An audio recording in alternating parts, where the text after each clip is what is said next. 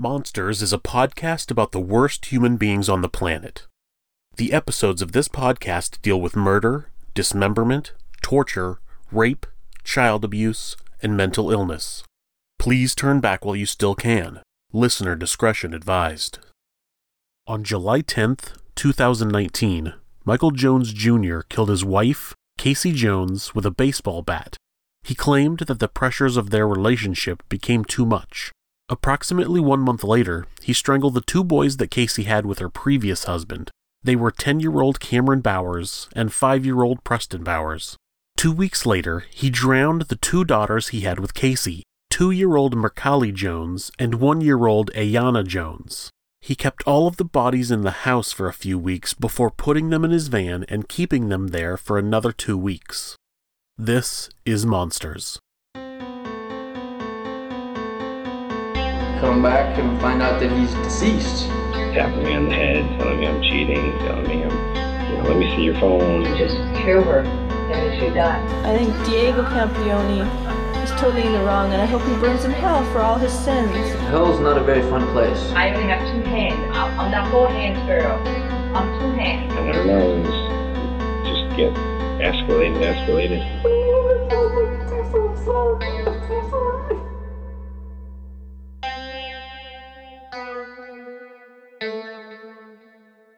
When a child's death is caused by murder, one or both of their own parents is the most likely suspect. Unlike most other crimes, though, studies have shown that both mothers and fathers are pretty equally responsible for filicide murders. I wasn't able to find a consistent statistic of whether mothers or fathers were more likely to kill their children. Some statistics said they were close to 50 50, some said the father was more likely to be the killer, where others said the mother was more likely. I've decided to go with the information compiled by the Federal Bureau of Investigation's study of recorded filicides over the course of 32 years. They state that, for the overall killing of their own children under the age of 18, males committed 57% and females committed 43%. So, fathers commit more filicide, but it's not a huge spread. Also, the numbers are broken down into finer detail. The rest of these statistics all seem to be fairly consistent throughout the various sources. Again, I'm going with the FBI's study, which says that 51% of females kill children under one year old, which they also say consists of 40% of filicides. They state that males commit 56% of murders of children ages 1 through 17. Statistics also show that a mother is more likely to kill a daughter, while a father is more likely to kill a son. The National Institute of Health reported that fathers are almost twice as likely to commit suicide after filicide. Also, as is true in this episode's story, fathers are more likely to kill their spouses along with the children. This story is eerily similar to Timothy Jones Jr., the subject of our first episode. Outside of the fact that they're both a Jones Jr., they both killed their own kids, put them in their vehicle for extended periods of time, and wound up driving around in the stinking vehicles. It's been very interesting writing about both of these cases. When police responded to a single vehicle crash in Brantley County, Georgia, they immediately recognized the smell of death. When they talked to Jones, he said, quote, Go ahead and arrest me. My wife's body is in the back. End quote. In the back of his minivan was the body of Casei Jones, who he had killed with a baseball bat over a month earlier. After being taken into custody, he led police officers to a wooded area where he had dumped four other bodies the two sons that Casei had had with her previous husband, and the two daughters Casei and Jones had had together.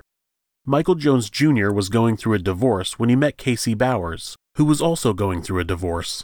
Jones had three sons with his first wife, Sarah, and Casey had two sons with her first husband. After a few years of dating, the couple married, and within the first two years, they had two children of their own two year old Mercalli Jones and one year old Ayana Jones.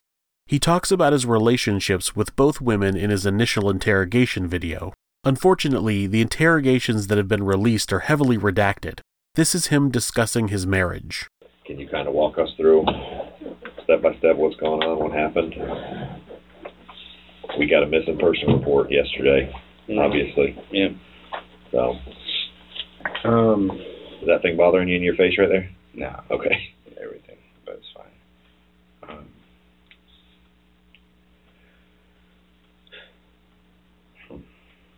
where to begin. How long have you guys been married? Um, we've been married going on two years. Two years. Been together almost just over four, almost five years. Yeah. Uh,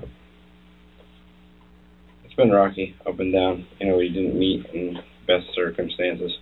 We both worked at a, a veterinary clinic.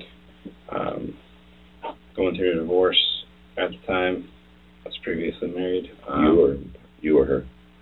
I was going through, and she was as well. Um, so we met, talked. Um, I have kids from previous marriage. My wife, uh, ex-wife rather, Who's that? took Sarah. Okay. Took them to um, Vermont, um, and so off and on, I'd I'd go up there and see him or whatever, and that was always a issue in our relationship. We'd break up when you know wouldn't see each other, and then about going on three years now was the last time I was in Vermont by myself seeing my kids. Um, Your kids with Sarah? ex-wife, Yeah. Okay. Um, How many kids do you have with her? Three. Three. Throughout Michael and Casei's relationship, his first wife, Sarah, and his three sons were living in Vermont. He would occasionally travel there to visit, but he said it was always an issue in their relationship.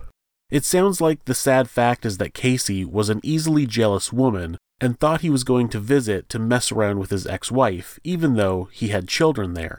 Then they find out that Sarah and the boys were planning to move back down to Florida. Um, fast forward, you know,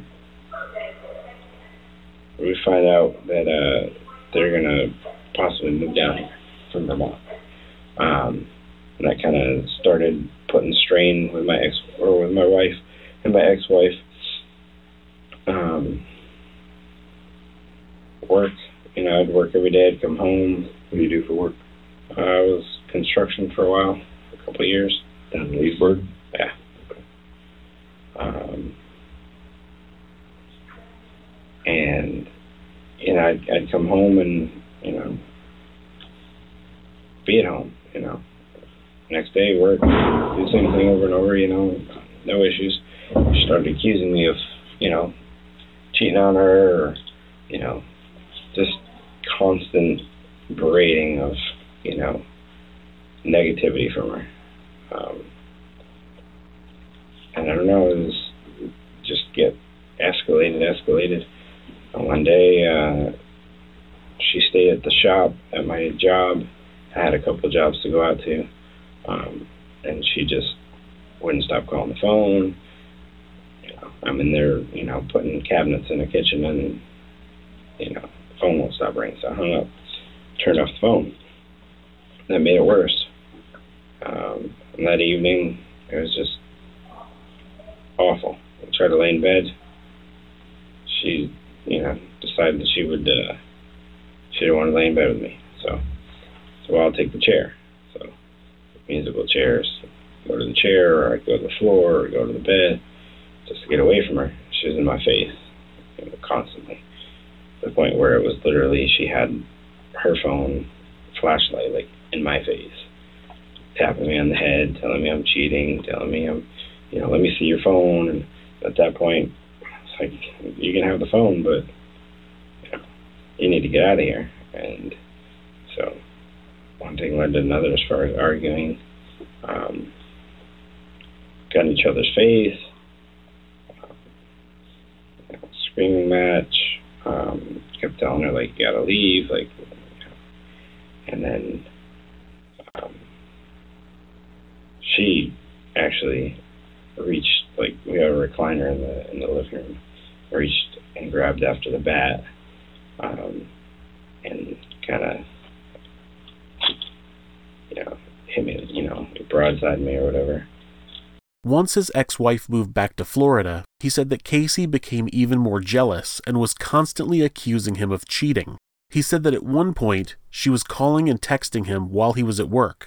A detective during a second interrogation says he talked to that boss who confirmed that.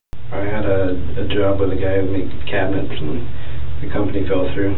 That was a year ago, though, right? No, no, Or- no, no, this was um, just a few months ago um, that I started there. What was his name? I think I've talked to him too.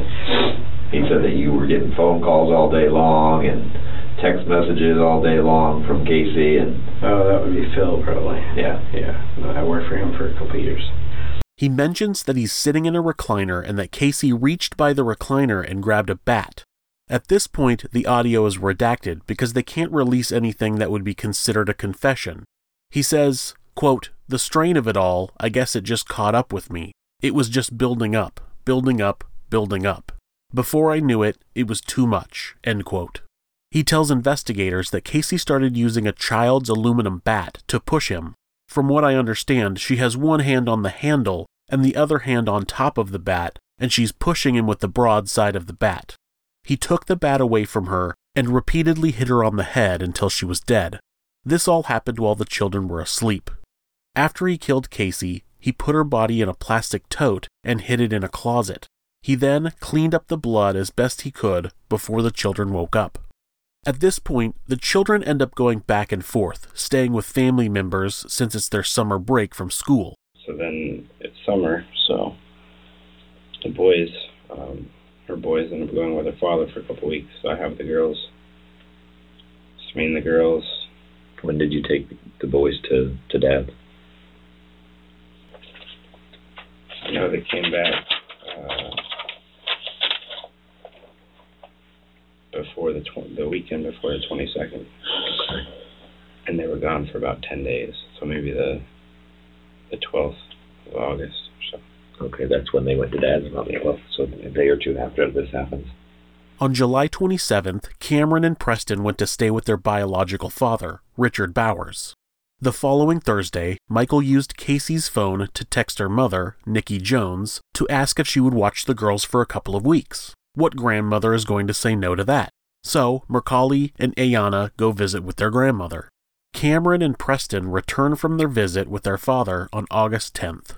You know, school's you know approaching. Boys come back. How do the boys end up back there? Did, I mean, obviously dad would normally call, text. How would that happen? Um, it was previously uh, with a drop off. It was determined what time, you know, what um, what day, um, time frame was up in the air. So he texted, and uh, I went and picked him up. Okay. Uh, So he texts you or text her, or what's you guys' relationship like uh, as far as with him? we haven't talked much. Um, not really any relationship there. You know? Okay, so there's it's really not- no communication. Yeah. Okay, so just I got the boys. Um, where do you guys meet? Um, we met at the um, uh, Lake Square Mall, Leesburg Mall, Okay, where does where does uh, their dad live? uh, here in Georgia somewhere. Okay, Yeah.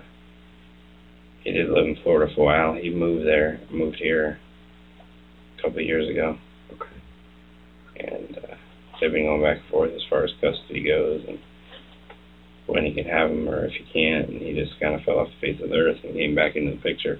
really. Um, So you get them back about the end of August. yeah. And I know school's starting. Just Are we talking about the beginning of August? Because I think I think school starts like August 12th or something like that, if I remember correctly. August 11th, something like that. yeah, yeah. School starts around then. It was like the tenth. Okay. Um, So they're with dad for about a little less than a month, right? yeah, I think they were there for, like I said, I think ten days or two weeks. Okay. Does he text her phone? Does he text your phone? How does that work?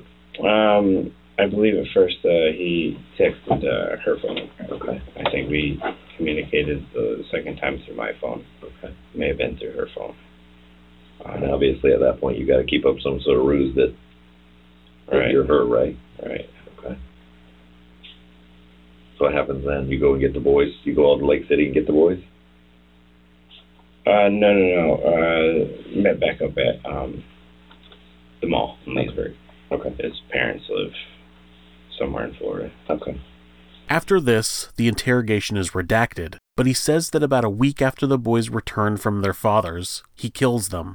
The report from the interrogation says The defendant stated that sometime before school was about to start, he went into his stepson's room and pulled Cameron off the bed onto the floor and began strangling him with his hands around the child's neck. He stated he put his knee onto the chest of the child as well to keep him from being able to breathe. He advised when he went into the room his intention was to kill him. He stated, quote, Everything was on him, end quote. While he was killing Cameron, Preston was sleeping in the bed right next door. He then placed Cameron's body in a suitcase. The report continues. The next night, he stated he decided he was going to kill Preston. He stated his hands were sore and hurt from the struggle with strangling Cameron, and it, quote, popped into his head, quote, that he had zip ties in the house. He stated he grabbed a zip tie and went into the room and grabbed Preston off the bed and put the zip tie around his neck and pulled it tight. He then carried the boy into the bathroom where he already had the water running in the tub and proceeded to drown the boy in the running water. He did not have a stopper in the drain, so he shoved a rag in the drain to keep some water contained in the tub to help with the drowning. Once Preston died, he placed him in plastic garbage bags and left him in the bathroom initially. I have to pause here to mention how insane this confession must have been. From listening to the rest of the audio from both of his interrogations, he is completely calm as he talks about his entire situation. When the audio returns from a redacted segment, he's just as calm. He doesn't seem like he's been crying or was upset in any way. He just calmly described killing a woman and four children like it was another day at the office.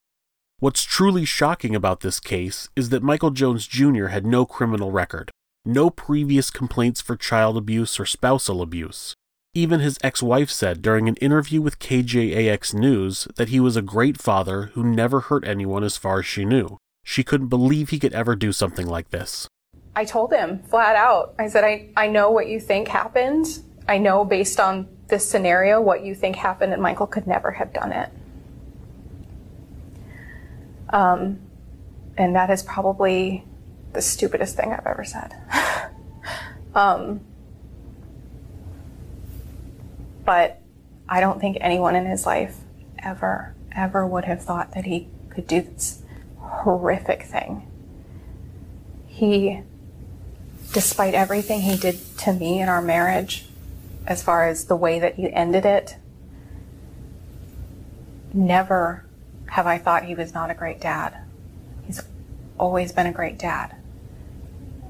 And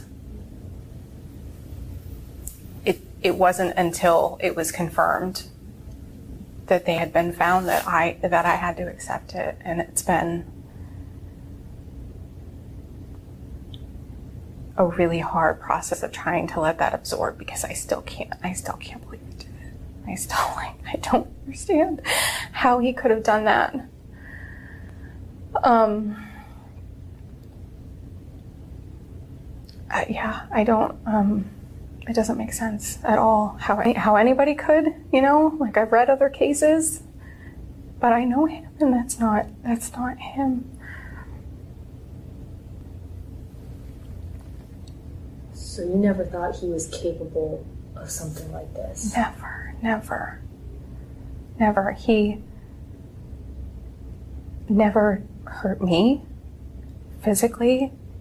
He never hurt the kids. He's he's never laid a hand on anybody as far as I know. At one point in the interrogation, he described a time when he called the cops on his mother in law for slapping her granddaughter. It sounds like the child she slapped was one of his sister in law's kids, not one of his own. What's you guys' relationship like? I mean, is it is this an ongoing thing where you guys are at each other like this, like fighting, or? Um, it just got worse. Like, you know, little things all the time with her. She would come at me, and uh, we, you know, we argue, and you know, never really got physical. Um, we had 13 people living with us in Leesburg. Really? Nikki, my mother-in-law, my sister-in-law, and my sister-in-law, six kids, with our four. And it was pretty tumultuous. I mean, it was it was rough. Um, to where we had to call the police on on Nikki actually. And she slapped her granddaughter across the face. And just things got out of hand. On August 14th, Nikki Jones said that Michael picked up his daughters from her house. It's not clear what he told the children about why their mother and the two boys were not around. He could have easily told the girls that Cameron and Preston were with their father, but how did he explain their mother's absence? How did he explain her absence to the boys before he killed them? A week and a half after he picked up his daughters from their grandmother's house, the property owner of the house Jones was renting began the eviction process. He still has three dead bodies in his house, which are probably creating a pretty foul smell. He's also using Casei's phone to pretend to be there through text messages and Facebook. Do does Nikki and her sisters and everybody start calling? What what's going on with the? I know she's got a phone, right? Yeah, she What's had her- phone, so I had a, I had her phone for a while, and I um, you know, I would I would text and pretend to be Casei, and What's Casei's phone number? um, three five two three six zero eight one four zero. Okay. And what? Uh, do you know what provider that is? Yeah, um, it's Sprint. Okay. Yeah. What's your cell phone number? Or what was your cell phone num- number until recently? Three five two five three zero nine seven three zero. And so you're you're pretending this whole time to be Casei on obviously on Facebook too because you got some like collages that you made or something on Facebook and Yeah, posted them and Also spread for your yours. yeah, same. It's another same one. Yeah. so then you're answering text messages back and forth and Yeah, so On August 28th, five days into the eviction process, Jones put his daughters in the van and drove to City Hall in Belleview, Florida. He sat in the parking lot trying to build up the courage to turn himself in. This is what the police report says. He described looking over at the police department nearby, trying to get up the nerve to go turn himself in, or hoping someone would arrest him. At some point, he decided to break Casei's phone, which he still had in his possession, and he threw it in a dumpster across the street from Belleview City Hall. He stated he drove around for a while, then went home and decided to kill the girls. He advised he filled the bathtub and picked up Mercalli, carried her into the bathroom, and held her underwater until she was dead. He then repeated the process for Ayana. He placed both girls into a plastic tote bin together. He just decided to kill his daughters. Once the girls are gone, he goes to stay with his ex wife and three sons in Jacksonville. There was a hurricane coming, and since they were new to the area, they were pretty scared. Jones said that Sarah had a boyfriend, but he was still back in Vermont, so they were afraid to be alone during the hurricane. so you're staying with Sarah is she is Sarah asking about the babies and what's going on or Um, no, I mean, I, I would keep the kids and she would, um, you know, go to work and, uh, on the weekends, uh, do Uber and stuff like that. And so there wasn't much conversation about it, you know, here and there, but, you know, I would tell her that, you know, Casei and I are separated and, and she's with her mom right now. So, you kind of just covered that first, yeah. and did she think much of it was she excited that you were back or you guys dating again or No, no, no dating. She has a boyfriend of a couple of years, and he's up in Vermont. Nothing. okay so you guys you're just kind of crashing there and, Yeah. and spending time with the kids Yeah. okay And well, I was there for the the hurricane um, for that week. You know, just thought, hey, you should come and stay with us. And you're in a trailer, and and you know, I told her that the girls were with their mother, and you know, she said, well, come stay with us because you know they're freaked out. They just moved down here a few months ago. Okay, nothing happened in the hurricane, obviously, but I still stayed there. Um, and her boyfriend was there at that time uh, no, no, he's okay he just he, he okay. lives in Vermont.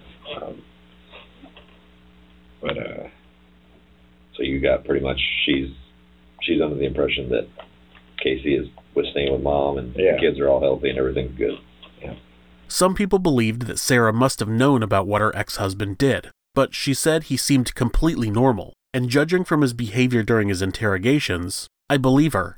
He shows absolutely no emotion toward the murder of his wife, his two daughters, and her two sons. During the Labor Day weekend, Jones went back to his home and transferred all of the bodies into his van. He then traveled back to Jacksonville and continued staying with Sarah. This must have happened just a day before the property owner sent someone in there to clean. The owner said that there was an odd smell inside the home and there was still furniture and personal items. On September 1st, they started removing the belongings and cleaning the property. On September 14th, Casei's mother, Nikki, called the Marion County Sheriff's Office to request a welfare check for her daughter. When police arrived at the home, they had the property owner on speakerphone while they went inside. The house was empty and it had been cleaned. One officer says that when they, quote, broke the seal, end quote, on the front door, they could smell it, meaning the unmistakable smell of decomposition. They also noticed fans running in one room. Yeah, one of my guys mopped the floor. I'm not sure which one. Okay. So you, you didn't like hire a crew to come do it, just one of your guys that normally work for you? Correct. Okay. That's all I needed to know.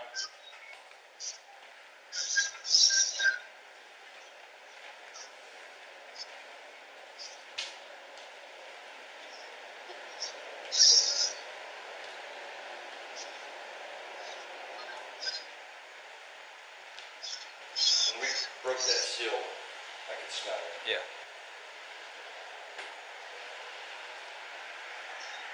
Do you know what Is- your guy he used to clean up? Fans running in all the rooms? Do you, did you did the guy that you had clean up? Did he tell you he put some fans in all the rooms and have like little fans running? Yeah, 'cause it smelled. Okay. Do you know what he used to clean up with? Did he tell you? No. You don't know. Okay. The following day, police started calling Sarah Jones inquiring about Michael. She said she was woken up early in the morning with a missed call from police. And I woke up about four to a missed call, uh, voicemail from the Marion County Sheriff's Office um, that just said, call me back. Um, and obviously it was strange. Um, and there's a history in our past from the end of our marriage where the police were involved, and so alarm bells were there. Um, but again, he'd been normal. He'd been playing hide and seek with the kids um, all day and at the pool. Um, and so I woke him up at 4 a.m. asking what the deal was. Why? Why are they calling me? Um, and he said he didn't know. It might have to do with the trailer. Um, he said that when he'd gone back the last time, there was something wrong with the trailer. He couldn't live there anymore. Um, it was on a bad foundation. He, he said he was pissed off at his landlord. He was going to take him to court. All this stuff. Um, and so he said that's probably what it was, and we'd call back in the morning. So first thing in the morning when we got up, I called the detective, um, and that's when I discovered that that Casei and the kids were missing. Even after finding out that Casei was missing, she said she wasn't concerned because Casei had a history of taking off and disappearing for a while to get away from people. Maybe this is why the children didn't question her absence. According to Jones' interrogation, he did tell Sarah to say she had seen Casei and all of the kids, which she did. She woke me up early morning and asked me what was up with, you know, is there any reason why Marion County would be, you know, looking for you? And then I just tried to spin stuff, spin stuff, and finally I said, you know what, let me just get on the road. So. Did you talk to? Did you tell her what the heck was going on? No. She told us that uh, when you talked to me, or when she talked to me this morning, you were still there. Is that true? When when she spoke to you on the phone, yeah, I was there. What was going on? Just trying to figure it out. You were trying to figure out what I had going on, and yeah. okay. Did she talk to you? Did, did you tell her what to say to me, or? Uh, no, I, I, um, one point, she thought it was looking for just me, and so I said, you know, if you've seen me or whatever, you've seen Casei, you've seen everybody, you know. So yeah, I guess I did tell her. Okay, so basically, after that phone call, how long after that phone call do you leave? Um, I don't think I left out of uh, Jacksonville until like three. Okay. Yeah. So So you were there for a while. When after I called her the first time, I mean, did you did you ever tell her exactly what was going on, or you just kind of, I got to get out of here? Yeah, I just told her I gotta get out of here. Did you get out of there after I called the second time? Um, around that time, yeah, because she'd come back. She left the house and come back, and uh, we talked about, um, you know, she said, well, you know, why'd you have me tell them this? And you know, they're calling me back. And I said, well, you know, let me uh, let me try and go deal with it. So. He said that he didn't leave after the first call from police. When authorities called again, she got upset that he had her lie, and at this point he told her he would go back down to Marion County to deal with it. But he didn't head south. He headed north into Georgia. What do you think was going to happen today after you left? What was the plan? Um, the only thing really I had in plan was just to get out of Florida for now, or cross the border here and set a rest stop and you know try and think. I'd like to say that you know sit here and kill myself, but you know that that's not it. You know, just running. So whenever, whenever I got that, whenever that second call came in, it was, you knew it was probably time to get going. Yeah. And you left and didn't really have a plan because obviously you weren't planning for detectives to start calling you. Did you see any information about them missing or anything? Um, no, I didn't see anything. She told me that um, there was some stuff on Facebook. Sarah did. Yeah, Sarah did. Yeah. Does she? Does Sarah? Does she communicate with Casei's family? Um, no, no, no. So it, it would have had to been something that we posted or something like that. Yeah. Well, I think it was something that was reposted Okay. through family members. So she's she's uh, Facebook friends with my mother and stuff. Okay. I assume it. Did you call your mom at any point and tell her what in the heck was going on as far as? No, my relationship with my mother's been rocky for a long time. Okay. I try to keep it, you know, together as much as possible, but I, I message her, you know, a couple times a week. But other than that, I haven't actually spoke to my mother in a long time. To hear her voice. So So you get up here into Georgia. What you, is is there any family, any friends, anybody that's this way that? no, So you're just driving. You got money to dr- to go anywhere? no, why I had, you know, forty bucks when I left, and so I figured I put some money in the tank and drove, and figured I'd get across the border, like I said, into Georgia, and sit at a rest stop and think, you know, before people came after me. Think. His goal was to head into Georgia and stop at a rest area to think about what he was going to do next. He claims to have had $40 on him and no plan. He ultimately decided to dump the bodies and found a wooded area where he dumped the bodies of the four children. He then started driving out of the woods and said he was messing with the GPS, which caused him to swerve off the road and crash. Tell me about this. This is another question I had. How did you wreck the van? What happened there? Uh, like I said, after I got out of the woods driving or whatever, the GPS is like rerouting me, and so I'm messing with the GPS, and it's touch screen, and I'm looking this way, looking this way, and I swerved out the road once, and then kind of like, okay, pay attention, and I swerved again, and it just, that was it, it just kept going down, and I slammed into that, and that was it. What happened then?